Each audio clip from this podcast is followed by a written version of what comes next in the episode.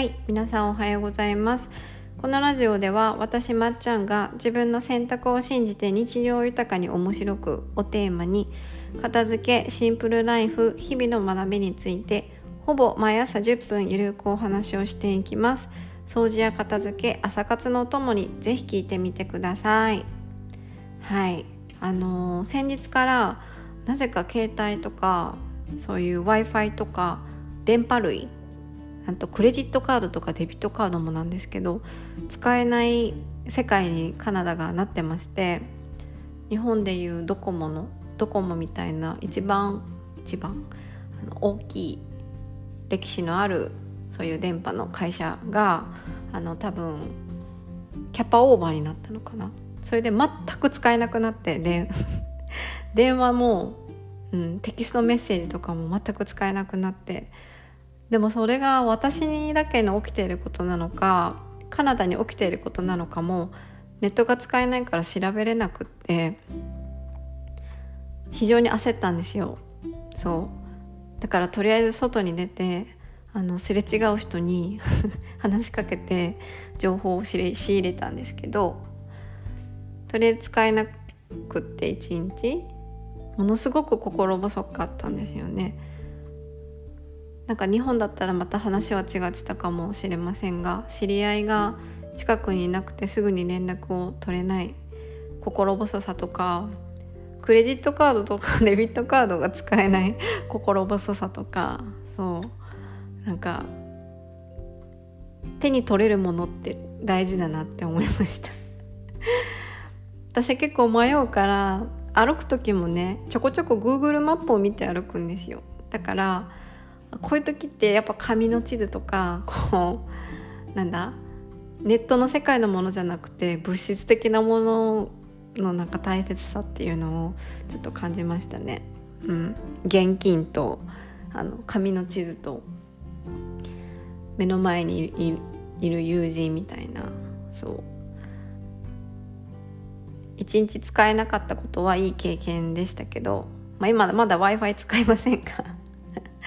まあでも携帯はだいぶ戻ってきたのでよしとします。うん。あまりにも自分がそのネットの世界っていうかそういったものに依存していることにその一日を通して実感して衝撃を受けたのと同時にありがたさも感じたしあの目の前にあるものをもうちょっと大切にしようとも思いました、うん、結構ねカナダの人使えなくてもねあののほほんとしているというかあんまり焦っていなかったというか なんか w i f i 使えるところを探して寿司屋からミーティングしたりとかライブラリーの向かいあのライブラリー無料の w i f i があるのでライライブラリーのあの使える貴重な w i f i を拾えるところの場所を探して地べたに座ってなんかパソコンで授業を受けてる光景があったりとか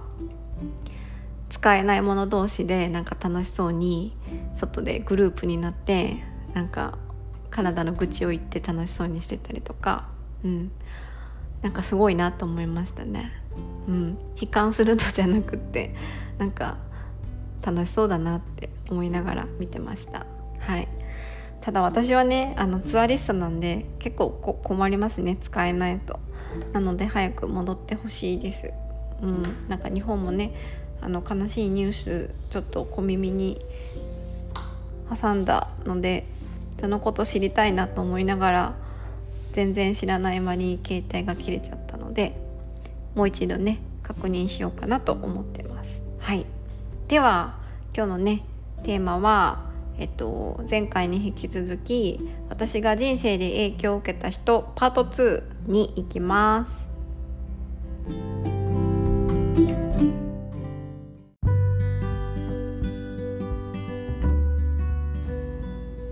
はい、では私が人生で影響を受けた人パート2です。このポッドキャストで何度か話が出てるんですけど、えっと毎日5分パリのテラスのキャリアカウンセラーっていうポッドキャスト最近少し名前変えられましたが というあのポッドキャストをされているあのさきさんっていう方ですね。ローマ字で SAKI さきさきさんなんですけど確か私がねポッドキャストであの毒舌アメリカンナイフっていうあの めちゃくちゃ面白い、えっと、ポッドキャストがあるんですけどそれを聞いてたら多分おすすめに出てきて聞き始めたんかなきっと。うん。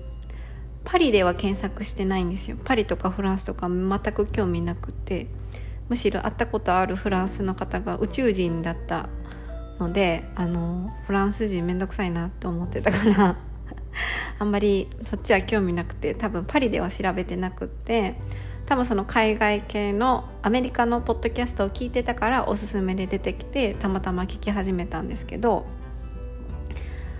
そうまあ毎日5分パリのテラスのキャリアカウンセラーっていう題ですから結構毎日ポッドキャストを撮られてて数がたくさんあったのでラッキーと思いながら聞き始めた記憶があります。はい。であのー、この方のポッドキャストってまあ短いんですけど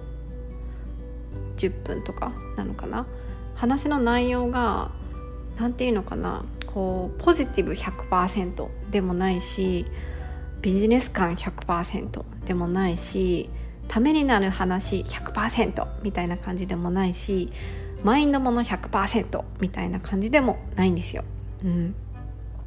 私はもともとひねくれてる人間だからなんかこうポジティブみたいなマインドもの100%みたいなものって嫌悪感がすごいんですよね。そう。多分私だけじゃなくてそういう方ってたくさんいらっしゃるとは思うんですけどなんかそういうのをだから少しでも醸し出されると聞かないってなるんですよ。いくらポッドキャストでも。うん。なんだなんでしょうね。なんか恐怖を感じるというか、うん、私みたいな人結構いると思うんですけどだから結構お笑い系のポッドキャストとかと役に立つ話の系のポッドキャストとか聞いてることが多かったんですけどこの方は初めてあの少しビジネスとかも入っているようなポッドキャスト私が初めて聞いたポッドキャストだったんですね。でやっぱりそういった私が毛嫌いしている世界についてちょこちょここの方は話されてて、まあ、100%ではないからこそ聞き始めたんですけどでも私の中にはたくさんこうマインドブロックがあってなんかそんなお金の話なんて汚いとかそんなわけないでしょとかそんなんおかしいやんみたいな私の中にあるこうブロックをなんかこう少しずつ解いてくれたというか彼女が彼女って言い方するの失礼なのかなさきさんがあのさきさんのすごいところっていうのは言葉のなんだ言語力と知識量と経験がすごいんですよね。その人の凝り固まった偏見というか考え方をこう一回あのなん改めさせてくれるというかその考え方だけで世界を見たらもったいないよっていうような声かけをしてくれるんですよね。うん、ちょっと私が今うまく表現できてるか分かりませんけどその考え方間違ってるとかあのこういう考え方をした方がいいとかそういう言い方じゃなくってもっと違う世界の見方があるよっていうのを言葉で伝えてくれるんですよね。しかもそれを感情とかで100%で埋めるんじゃなくてこう本で培った知識とかエビデンスとか経験ももとに話されるからスッと入ってくるんですよ私みたいなひねくれ者でも。多分さきさんは人生の中でものすごい量の本を読んでいて自分が思っていることを人に伝えるためにすごく言葉を選んでいると思うんですよね。そう。私も確かに頭の中で考えていることっていうのはたくさんあるって最近気づいたし皆さんも頭の中っていうのは言葉がこう渦巻いていたりとか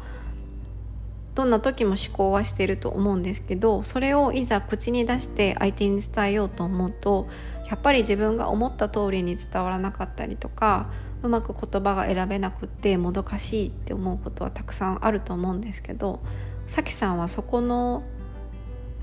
差があまりない印象を受けるというかすごく言葉の、うん、知識量がすごいなって思うんですね。だからこそ人にうまく伝えることができて私みたいなひねくれててこう壁がたくさんある。多分ね50ぐらいあるのかな。壁がたくさんあるような人間にも届くような伝え伝え方ができるような方なんですよね。うん、しかもその言葉のやっぱ根底には人をどうにかしたいとかそういったものはなくってあのー、なんだやっぱりそこはやっぱ感情があって情熱があって世の中にはこうなってほしいいい方向に行ってほしいみたいなさきさんのこう思いがあるから、うん、言葉選びは冷静にしているけれどもその言葉を通してあのー、ストーリーというか情熱とか感情とかやっぱり伝わって惹かれるんですよね。さきさんという人に惹かれます。うん、人ってなんだかんだ言ってねあの機能的なものとか利点があるものとかためになるような話とかものとかそういうものを与えてくれる人にこう惹かれるそうに思えますけどでもそれよりやっぱり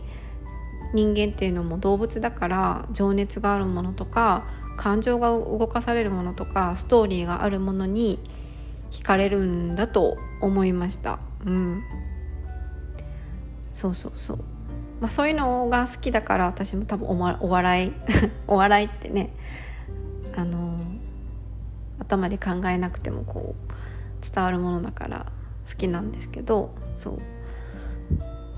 そうなんですよ。だから私はさきさんに惹かれるし彼女のポッドキャストに惹かれるのだと思います。はい。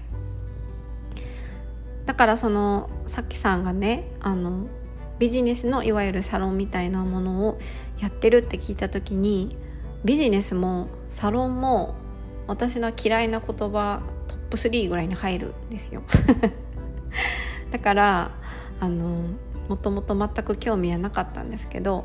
やっぱり好きな人がやっているものっていうのはそういった恐怖とか偏見っていうのは取り除かれてやってみようって思えるからこそ私はその彼女のそういった、えー、サロンですねに入ることを選んだわけわけなんですけれどもそこでもねやっぱり直接その自分が好きな人に教わることだからあのひねくれた私でも結構入ってきて内容がね、うん、すごく勉強になったし私の人生にすごく影響を与えてくれた人でした。はい。人でしたっていうとちょっと過去形ですけど人です。はい。であのさきさんのねポッドキャストの中で私が好きな話はたくさんあるんですけど最近なんかわざわざ何回か聞いているエピソードがあってあのエピソード151の「妥協し続けると好きなものがぼやける」っていうポッドキャストは結構私は好きでまさに私がその片付けを通して伝えたいことを彼女はもうあの結構前にポッドキャストで言語化してたんだなって思うような内容だったんですけどあのそのポッドキャストの中で好きなこととかがあの見つからないんですっていう質問に対して答えてて好きなことはみんなあるけれども好きなことができない環境にいて例えば好きなことじゃない仕事みたいな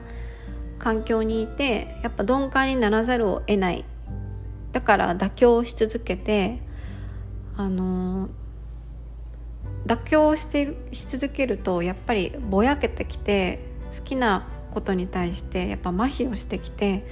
それに皆さん気づいていないと、うん、そうですよね。好きなことができない。環境にずっと苛立ってたらそれはそれで自分がしんどいから